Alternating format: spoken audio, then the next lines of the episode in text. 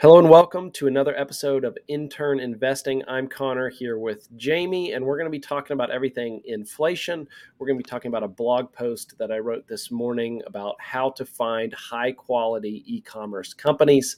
Um, so let's go ahead and, and kick it into gear talking about inflation. Some big news came out today, and that is that the consumer price index is up 8.5% year over year. Uh, and so what this means is last time, uh, last time it was it was 412 2021. Um, it's up 8, 8.5% since then. So this is a really large increase. This is talking about everything energy, um, you know, a, a, lot of your consumer spending products like groceries uh, and energy uh, costs like like heating and cooling um, in your house, which would go into energy, I guess. Um, so all these prices are up a lot, and this is being driven primarily by energy prices. Uh, as everybody knows, gas prices are up a lot. Um, you know, when I go to fill up my truck these days, I struggle to find a gas station that I can fill up from zero to 100 uh, percent for less than $100. It's it's extremely expensive, and that's partly because I drive a truck and it's partly because um, I drive a gas guzzling truck that you know holds a lot of gallons of gas. But um, it's it's painful on me. Uh, so what is I, I, guess I guess I'm asking you know Jamie what's what's something uh, inflationary that's affected you? Um, I mean gas gas has definitely affected me not um, you know definitely not to the same extent as you connor i drive a, a honda civic that gets 34 miles a gallon not to mm. brag but um, you know I, I i'm in and out in under 40 um, which which which is good for me. Um, but no, there there was actually an interesting article that I read from um, from Adobe. Uh, they were uh, they pulled um, in in March uh, the the prices of airline tickets. Um, I, I, just wrote about this tonight. Um, and they, they noticed that the price of a of a airline ticket increased 28 percent um, and, and this is compared to bookings only growing 12%. Now it's, you know, somewhat of a, of a flawed indicator, but bo- bookings are um, plans to um, fly in the future, whereas airline ticket sales in March were up 28%.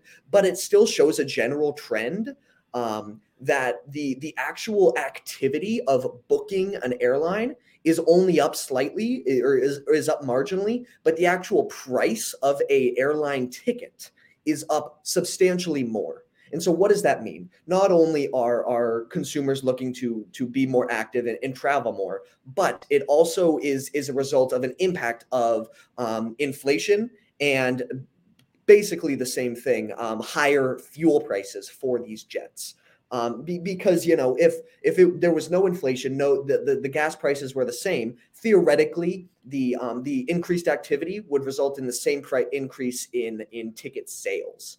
Um, but it, but that's not the case. We see airline ticket sales at 28% and bookings on, only at 12%. And so, I mean, it, it, it's not necessarily affecting me personally. I'm a college kid. I don't necessarily have have money to spend on a on a nice vacation somewhere. but um, it, it's definitely showing that inflation is um, in, impacting uh, the, the world really every, everywhere around us. And I, I, I want to make sure that that uh, v- viewers know that the CPI, the Consumer Price Index, is basically a basket of stocks that have been arbitrarily, uh, excuse me, a basket of um, goods that have been arbitrarily picked, um, and and that that somebody believes um, accurately represents the average American um, and, and, and what they spend their money on. So obviously, it will include, um, you know, specific grocery items like milk or something like that. It will include gas prices, things like that. But honestly, it, it's not the um, most accurate indicator of actual inflation. This is just a proxy for actual inflation, and the the, the trends that that have. Um, I, I always been, think of it. I always think of the CPI as things people hate to spend money on.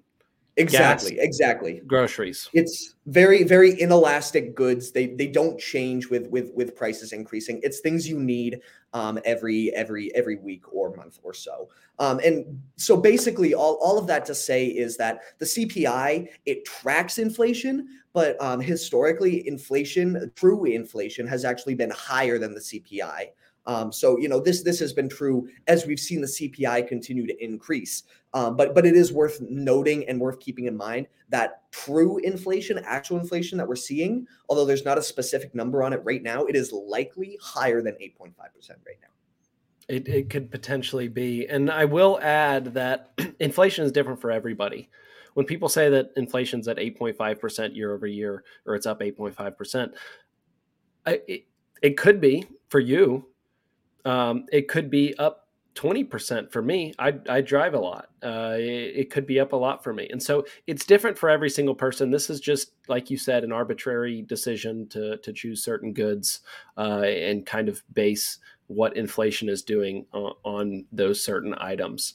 Um, but I do want to talk about what this what this has made me think about is as we personally are our income statements, um, our profitability personally, our margins, I guess you could say, we're taking in the same revenue. Unless unless you've gotten a wage increase. We're taking in the same revenue every single day or every single two weeks whenever you you, you know you get your money.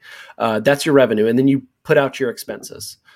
And our expenses and costs are continuing to go up and our margins are shrinking and shrinking as far as how much you can save how much you can invest um, but you know whose margins are not shrinking and that is businesses those are corporations uh, th- those jamie can you pull that chart up and scroll up um, here I, will I'll get this real quick just, just, scroll all the way to the top of that. I think it's the second chart um, under, yeah, right down. Um, so this chart for everybody listening, uh, for, for those watching, you can see this on YouTube, uh, but for those listening, basically this chart is showing a spike in operating margins uh, from the end of 2020 to present day. And, and, and what I take away from this is businesses are, are, are experiencing the same cost increases that we personally are. You know, they have higher fuel prices. They're paying workers more, um, but their margins aren't getting hit. And the reason for this, I think, uh, is the fact that with the internet these days, everybody's got inflation on their mind. Um, you pull up you know, j- just if you pull up Google, there's a chance that that a um, article uh, about inflation will pop up on your computer. Everybody's talking about it. Social media, Twitter, it's everywhere. It's probably on billboards, and so everyone's thinking about inflation, and this has benefited businesses, uh, and I think it's given them a little bit more pricing power because they can kind of just take all of those increased costs and, and, and pass them on to consumers like us. And they can do that a lot easier because everyone's got inflation on their mind. So if Walmart raises the price of chicken by 75%, you know, that's that's part of it. That's not Walmart's fault. You know, that's just inflation. That's the economy's fault. That's that's what's on people's minds. And so there's not a lot of pushback to some of these increased uh, increased prices in, in certain goods. And so I think that's uh, also elevating inflation even higher. Uh, so the more we talk about inflation, potentially the more uh, inflation continues on. So those are just some thoughts of mine. But this sh- this chart shows why it's so important to invest in businesses because your margins are shrinking, but business margins are not as a whole. This is S and P 500. So uh, a- as a whole, most corporations, most businesses, their margins are continuing to go up. So that's why you have to invest in businesses because, yes, Walmart is passing off their higher costs to you, to me. But what can you do in turn? Invest in Walmart. I'm not saying Walmart's a great investment. I'm not invested in Walmart personally, but I am saying that that is an important thing to do is to invest your money uh, at times like this in companies that have pricing power which i think more and more companies are seeing that they they do have some pricing power. Yeah just just to re- reiterate what connor said because it's it's it's great. The money that we are making um you know if if if you know i have $5000 in a bank account that sits there no matter what the the cpi or inflation rate that sits there and i get you know maybe 0.02% or what have you. Um and so that, that'll sit there no matter what inflation does. Um, but that that's not the case with with companies. They're they're able to to reinvest past those that that inflation onto onto customers, and as, as a result, um, their their margins can continue to increase. And we we've seen this this spike, like Connor Connor mentioned, right in right in late 2020. Um, this this little this little jump. Um, and so this this really illustrates the the importance of of investing in in stocks during an inflationary period. We if we have cash, it won't do anything with with inflation. Whereas if we invest in in high quality businesses that are are have pricing power and are able to um, you know, deflect uh, rising costs onto consumers, we're actually able to to take advantage of of this inflation and and benefit from it, or at least not get as damaged as it would be if it was just in cash. Agreed. Agreed. Scroll down to those charts and, tell me a little bit about uh, what you were talking about with the IT sector. Yeah, I would. I would love to. So, um, I, I just want to preface this, um, kind of explain what this is. This is from Yardeni Research. It's a it's a it's a great um, you know research center, and it talks about um, th- this this whole um, paper has been talking about profit margins and so um, we can see here this is the s&p operating profit margin for for the trailing uh, trailing 12 months in in a percentage and so this blue line which is replicated in all of these in specific um, sectors is the S&P, and then the red, for example, let's let's look at healthcare here. The red is um, the healthcare industry or he- healthcare sector's profit margin. And so, what I want to focus on here is the information technology, the technology sector. Um, this one right over here on the right. Let me um, increase this for. There we go not perfectly in the middle, but that will suffice. And um, I, I, kind of want to to just illustrate one thing. We've we've been hearing a lot about um, you know stocks have been dropping pretty pretty rapidly as as of late. Um, and this this has kind of resulted in in a lot of skeptics of of specific technology companies um, kind of saying that this is very similar to um, to 2000 the, de- the the dot com bubble where tons of businesses are crashing falling to zero um, doing you know basically just becoming worthless um, and really, if, if, if we're looking at this right here, which is the profit margin for the tech sector as a whole, that is not the case at all. Because really, the stark difference between 2000 rate, which is about right here, and 2021, which is right over here, is that the profit margins for the tech industry at large have skyrocketed. We're seeing down here, this is this is in 99, 2000. I mean, it's it's kind of hard to move it all the way over here, but they're at about maybe nine or 10% um, operating profit margins. Now, if we look to 2021, they're almost near 25% you know, this is a 150% increase, more than a double in profit margins. And that really shows the the strength, the durability of the, the businesses in the tech sector at this age. These are not, you know, the pets.coms of the world. These are high quality businesses that are producing strong profit margins they're able to you know build an actual business that is generating impressive profit at almost 25% profit margins and that's that's really what i what i wanted to illustrate here you know uh, going back to what I originally said, a lot of people are kind of saying that, hey, this is a bubble. Tech tech stocks are are too highly valued. They're going to go to zero. Um, and while you know stocks might be highly valued, I, I am not going to speculate on that. I will say that going to zero and seeing they're not. Kind of... I'll talk about that in a second. They're not. Um, the the probability of some of these companies simply going away and becoming worthless that's an extremely flawed mentality. And so while we might see, you know, a, a 20% decline because of valuation or something like that, um, it is by no means going to be at the grand scale of of the of the dot com boom in in 99 2000 2001 simply because the businesses right now that are existing and in public publicly traded right now are so much higher quality. Um, connor do you have do you have anything to add on that? Yeah, you know what the difference between now and the bubble in, in late '90s, early 2000s is. Um, S&P 500 was trading at a PE of 46 at the peak in, in 2001. S&P 500 is trading at a PE of 24 right now. Um, I assume the Nasdaq was was trading at a, at a much higher multiple back in 2001 than it is today. And you also have like think about what was going on uh, in 2001. You had tech businesses that were started in garages with no revenue. uh, no profits, trading for hundred million dollar valuations, potentially more in some cases. You had IPOs, you know, out the ass coming out all the time, and a, a lot of these companies weren't true businesses. And today, you have the companies in these indexes, uh, indices, and they're continuing to grow earnings. Uh, you look at the S&P 500 earnings were up in 2000, 2000 or 2021. Um, they're expected to be up again in 2022. I would be very, very surprised if they're not, especially when we're looking at their margins. Uh, businesses are not hurting. Uh, that's that's what a lot of people that's what a lot of people don't understand is I, I think they get some tunnel vision and um, they see some of these higher costs and they they're hurting. So they think the economy is is struggling and the economy might be struggling uh, at least on a, on a personal basis. But businesses are part of that economy and businesses are thriving.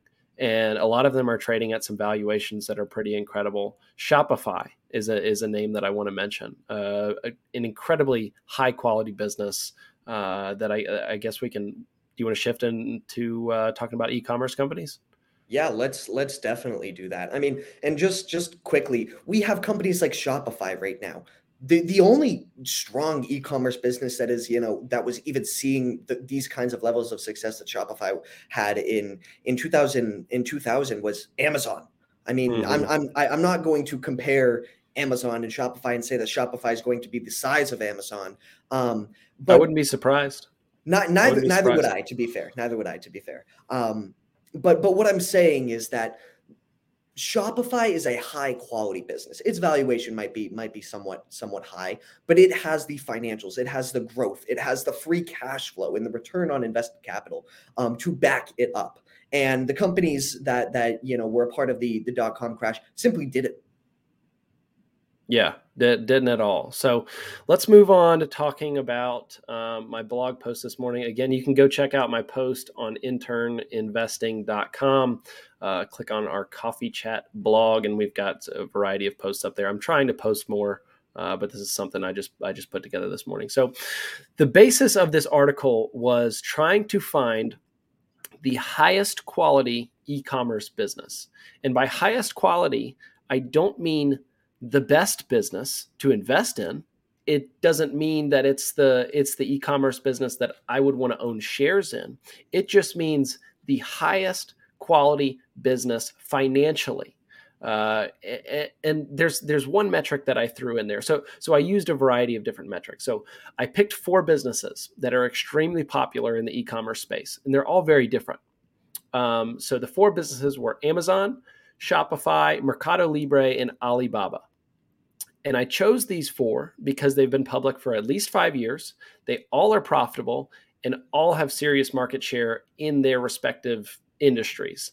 And so you have Mercado Libre with a ton of market share uh, in South America. Um, you have Alibaba, that's China. You have Shopify, which has got kind of the small biz, small medium sized business market locked up. You've got Amazon, pretty much locking everywhere. up. Yeah, I mean, I mean it's everywhere, pr- primarily in the United States. Believe it or not, I actually heard that. Um, Alibaba has had more success with international uh, in, in, internationally than than Amazon has had, which is interesting to me. So Amazon's kind of struggled there, but I tried to when I was comparing all of these companies, I, I, I chose some metrics that all are um, you know they're all they're all easy to compare all these businesses. So if we were looking at total revenue and trying to determine what a quality business is from total revenue well we'd look at amazon and be like okay amazon it is you know but but that's not what i'm trying to do. I'm trying to find the highest quality uh, business financially out of these four. And so i, I looked at a few things.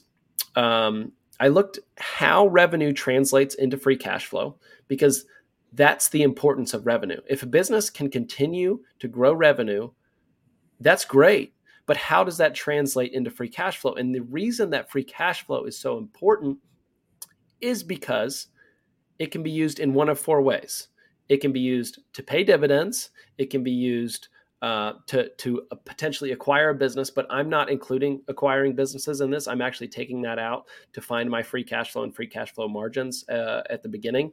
Um, so I took out that acquisition, but you can put it on the balance sheet, you can pay dividends, you can pay down debt, and you can buy back shares. Uh, and by putting it on the balance sheet, you're increasing the book value. So by taking out the acquisition part of free cash flow uses, you are you are only giving free cash flow four uses, and all four benefit you as a shareholder. They benefit the business. They either increase their book value or they are basically paying you as a shareholder. Um, so those are those are the four um, uses of free cash flow that I'm using. So I'm looking at free cash flow margins because I understand um, that not every business is producing the same level of free cash flow. Although it might surprise you that Amazon is last on this list in, in free cash flow produced. So I also want to talk about how revenue translates to return on invested capital. And return on invested capital is basically the money um, that they are getting. Uh, return on equity is another one to look at. Uh, so, so return on invested capital is the money that they are getting uh, and what they are doing with it. How are they investing that money? Is it is it um, are they using that money well in order to grow? And so that's just a it's it's an interesting metric to look at because a lot of times you can see more from the numbers than you can from looking at looking through 10ks, looking through quarters, and trying to determine what is a competitive advantage. Um, you know network effects a variety of other things that, that you can look at to try to determine that but a lot of times the numbers speak louder than the words and roic is is definitely a metric uh, that you should be looking at. So i looked at those and i also included is this company founder led and the reason that i included that is because founder led businesses have outperformed um, that, that there's this chat there's this chart in the blog I can't pull it up at the moment, um, but it's talking about how important uh, founder led or founders are to businesses, and this is for a variety of reasons, including um, just like the the purpose behind the business. If you have somebody, if if you think about a business, oh, Jamie's got it pulled up. Um, this is the chart right here showing how founder led companies have outperformed others from 1990 to 2014. I assume it's continued after that, uh, but the chart doesn't show it. This is from Harvard Business Review. So, um, but but what I'm saying is, if you start a business, you're a founder. This this business is like your child. You feel a purpose. You feel a drive to make it grow. Um, and instead of being complacent, you know, like if, if you get a new CEO of Hewlett Packard, and Hewlett Packard pays their CEO, I'm sure, an exorbitant amount of money. Um, and all that CEO has to do to put money in his pocket is not screw things up. And that that kind of disincentivizes taking risks. And so the reason that I like founder-led businesses is because yes, they probably have a higher chance of failing, but they also have a much higher chance of growing a lot faster than than some of these legacy businesses like HP or Cisco systems. And so I included that as one of my metrics. Um, and I also uh, what else did I, I? I included free cash flow growth over five years. What's the what's the free cash flow CAGR over the last five years? Um, determine that, and and then all of that to find just a short, brief answer of what potentially might be the highest quality e-commerce company.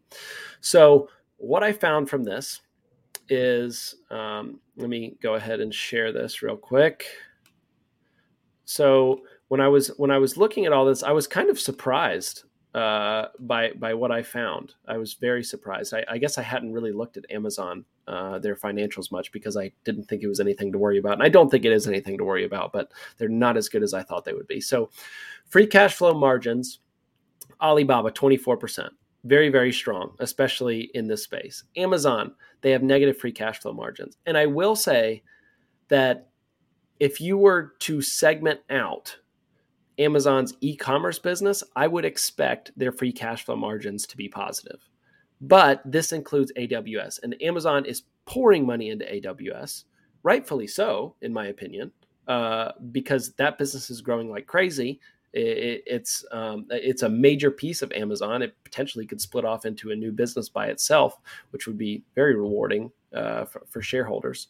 Um, but moving on, Mercado Libre, 5% free cash flow margins, relatively small, uh, and Shopify, 9%. It's okay. So looking at ROIC, Alibaba, 5.4%. Amazon, 21.3%. Very, very strong for Amazon. Mercado Libre, 2.8%. And Shopify, 27%. I saw that and, and got pretty excited. Uh, anytime those numbers get close to 30%, it, it really shows some, some strength there.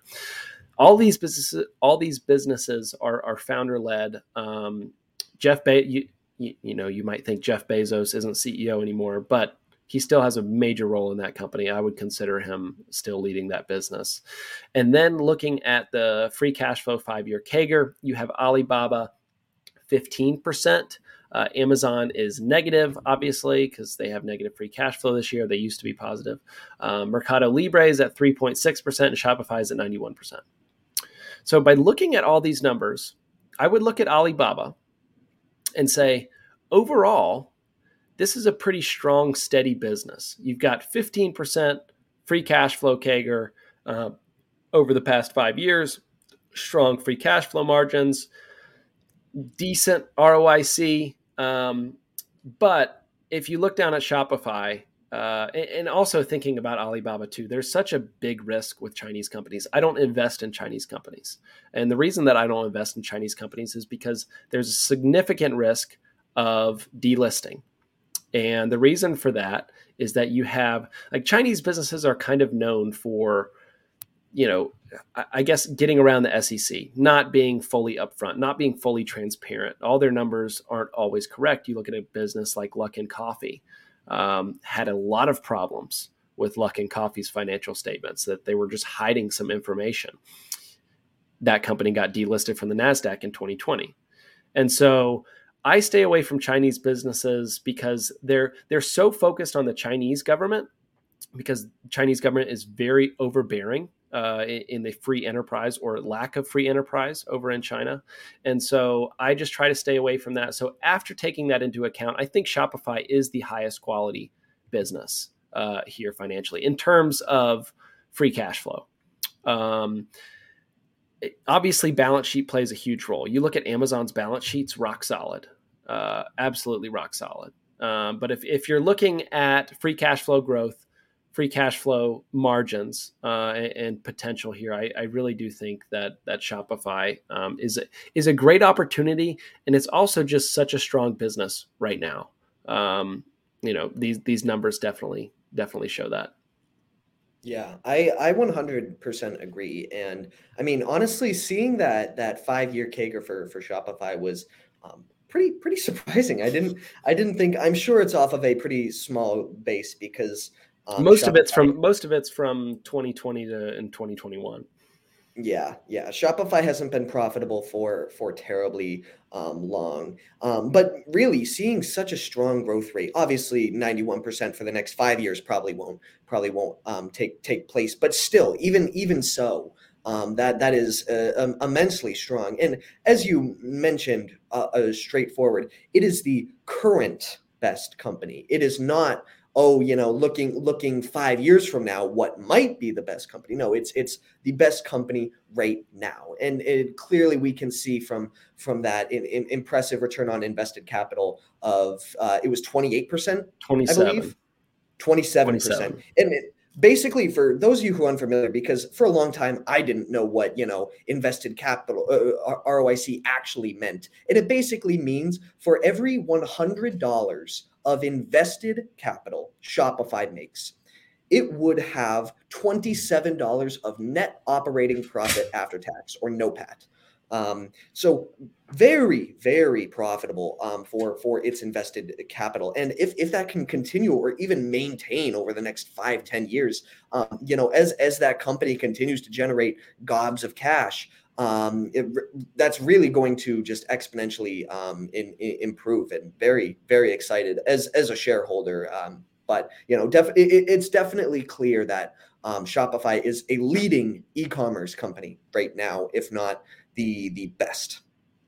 Yeah, Jamie Zane and I all bought Shopify like on the same day, or maybe it was the same like week or so.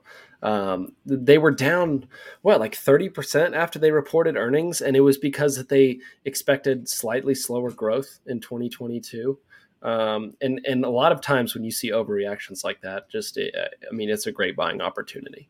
And I haven't looked at Shopify stock price since I bought it. I don't know if I'm up or down. I assume I bought it around you. So, um, but it's it's a company that I'm going to continue to add to for sure. Yeah, I'm, I'm I'm pretty sure we're down a little bit. I believe we bought it around like seven, eight hundred, somewhere around there, and I think yeah. it's trading in the in the six hundreds um, now. But n- nonetheless, it doesn't matter that we are down over what three months or something yeah. like that, Connor. Um, we're not, not focused on on one two three quarters. We're focused on you know 10 20 30 years.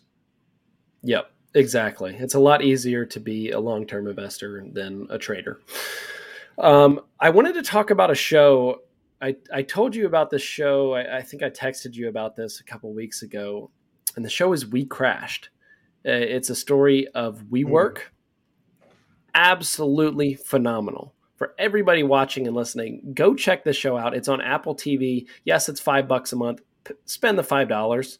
You, you, know when this when this show is fully out, you'll binge the thing in like two weeks anyway. It'll cost five dollars to watch the show. Um, but it's about the founder of WeWork, Adam Neumann, and his wife, and they they they start WeWork, and he's this visionary.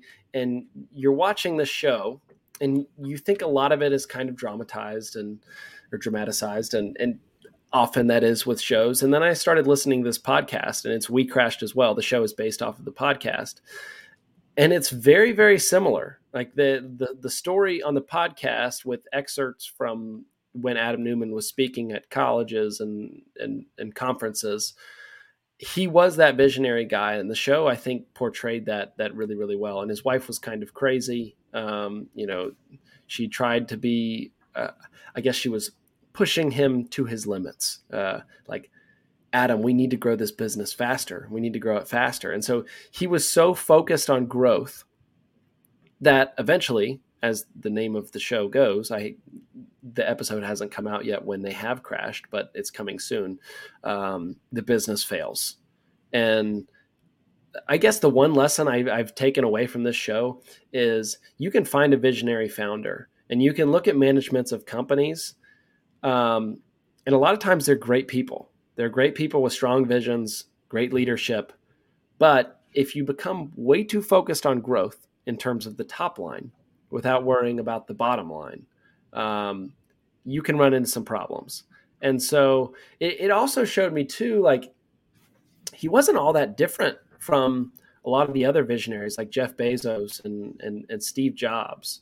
Like these guys were a little unhinged, a little crazy, um, very, very focused on growth. And so I think if he potentially got some more funding, um, they could have succeeded. But I don't know if that would have ever happened. They may have just run all of that that funding into the ground um, and continued to run out of it. But Jamie, you got to check the show out. I p- probably just gave away way too much. Um, so it, it the story of WeWork did happen before our eyes, so I don't think you could have gave away much. That's true. that is true. No, we WeWork is is such an interesting story. I don't want to belabor this point because you know WeWork is notoriously you know in, in, in infamous. Um, but I mean, I I was not personally um, too too focused on on investing during during WeWork, but um, I I have looked at the story, looked at the business, um, you know, in looking back at it in the past, and and and I've noticed a few things, and they remain pretty prevalent in in how I look at companies um, right now. The first is that, and this connects very well back to to your uh, article on e-commerce, uh, Connor. Words can be amazing, but you really need to show the financials to back it up. It is for me when I am looking at a company with a clearly visionary founder or you know a potentially innovative business. Um, I love the story. Don't get me wrong, I do love the story, but I always remind myself to look at the financials and make sure the financials actually back up what the company is saying. And WeWork used a particularly obscure metric called community adjusted EBITDA. Do I know what that means? No. Do I know it is full of crap? 100%. Um, and that that kind of adjusted. I, I didn't know that. Oh you did. God. And that that metric now adjust even if we're cutting out the community and moving towards something that that is more prevalent among among um, you know public companies right now, which is adjusted EBITDA, that is something I do not pay attention to at all. Um, unless, unless I am forced to by somebody, I will talk about it. But it is not something that I personally pay attention to. I almost always look at GAAP um, results, and that is mm. solely because, like WeWork, they were able to use adjusted EBITDA and the word community to basically finagle their way to profitability. And by the way, Connor, they were community adjusted EBITDA profitable. Um, of course they to, were. Uh, of course they were. Um, you just take out all the ex- you just adjust it to take out all the expenses and you're profitable. Exactly, exactly. Um, and re- and, and that i mean we're, we're joking here but it really um, you know kind of says you know it, it tells me a lot about a company when they are taking so many things out to say hey if you exclude all of these things we're profitable hey look at that and that is just smoke and mirrors for me. That is not something that I've paid attention to because some, uh, you know, a company like WeWork has demonstrated clearly that you can be adjusted EBITDA profitable or community adjusted EBITDA profitable or what have you, um, and still not have a strong financial picture to back it up. To me, um, adjusted EBITDA is um, those words. And while I love the words, while it shows me a general image of where um, the, the company is or at least wants to go, um, the financials have to be there to back up that kind of company. Yeah, agreed. Agreed. Um, you can find some of the best speakers in the world, some of the best visionaries. They can come in and make you believe anything. I, I guess salesman is a good way to put it. You can find the best salesman in the world that can give their pitch, they can get investors on board. Um, but if they don't have progress towards profitability, and I've become, I've noticed that I've become increasingly shy of investing in non profitable businesses and it doesn't mean that I won't invest in in non-profitable businesses, but I'm I'm like I just don't look into them as much. Like if I see a business that's not profitable, I'm not super intrigued. A lot of times there's there's really interesting stories, uh, really interesting mission behind them, and you know, again, every great business was not not profitable at one point. Um, but I like to see progress to profitability, at least at the very minimum. Now, sometimes that's hard to see because businesses will continue to run at a, at a higher and higher net loss until all of a sudden one quarter they just pop up with profitability. So it's not always something that you see progress uh, to break even. You know, it's it's something that happens suddenly. But I don't know. It's just there's there's a lot of eh, the chances of failing when you're I guess when you're fishing in the pond of profitable companies, you're fishing in a stacked pond um, of businesses that will succeed much more likely, or they'll they probably higher will succeed. Yes, that you're, you're, fishing you're fishing in a pond of higher quality businesses, and so um, it's definitely definitely where I, where I'm kind of moving as an investor. Yeah, I, I, I agree to to some extent. I um, personally, net losses are not something that I worry about um, terribly, but free cash flow. And you you explained all of the benefits and why free cash flow is one of the most important metrics for any company. Um, I am a very big stickler on on free cash flow. I think that there is one company that is coming off the top of my head um, in my portfolio of 55 stocks that is not free cash flow positive. Now, I could I could be wrong on that, but my point is um, free cash flow is one of the most important metrics that I look at, and for the for the same same reason as as Connor mentioned, if you're looking at companies that are free cash flow positive, generating tons of free cash flow in a, in a high free cash flow margin, um, and they're growing it at a strong rate, uh, for example, a five year CAGR um, you you are investing in a a pond of high quality stocks. You are fishing in a stocked pond, and that's why I look at at um, free cash flow so closely.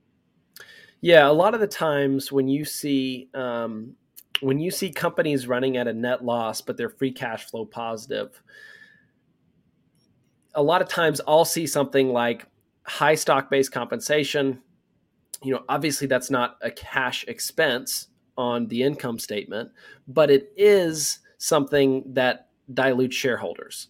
and so they're, they're just issuing shares to management.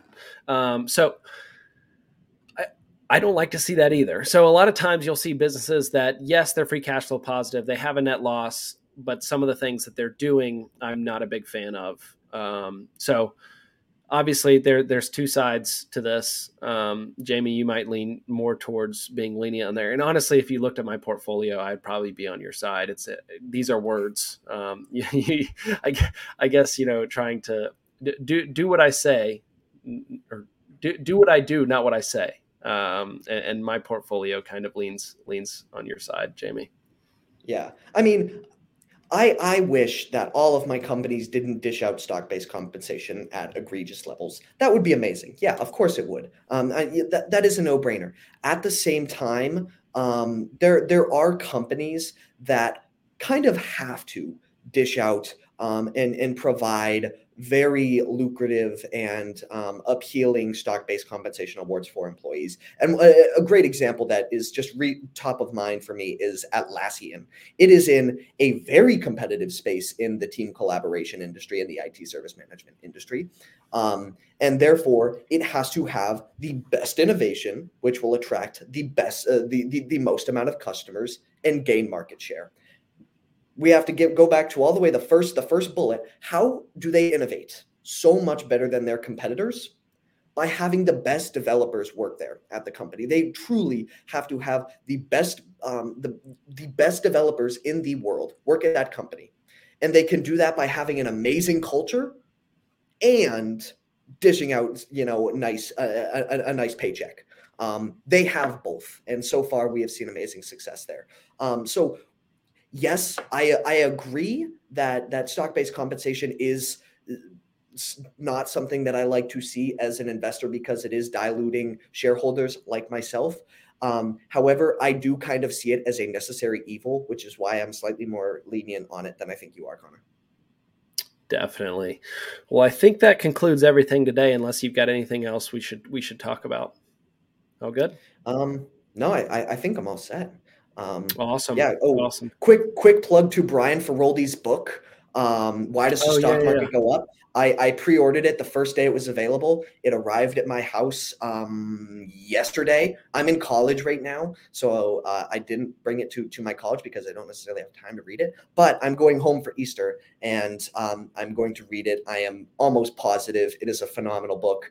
Go out and order it. It's it, it is amazing by a, a very smart guy yeah, Brian Feroldi is one of the best. Definitely go check that out. I'm going to have to get a copy myself and read through it. So, um, well, awesome. Thank you guys for for tuning into this episode. Um, that was that was a great conversation, Jamie, and we'll, we will see you next time. Hopefully, we'll get some more content out this week on um, some specific stocks. So, hope to see you then. Bye. See you guys.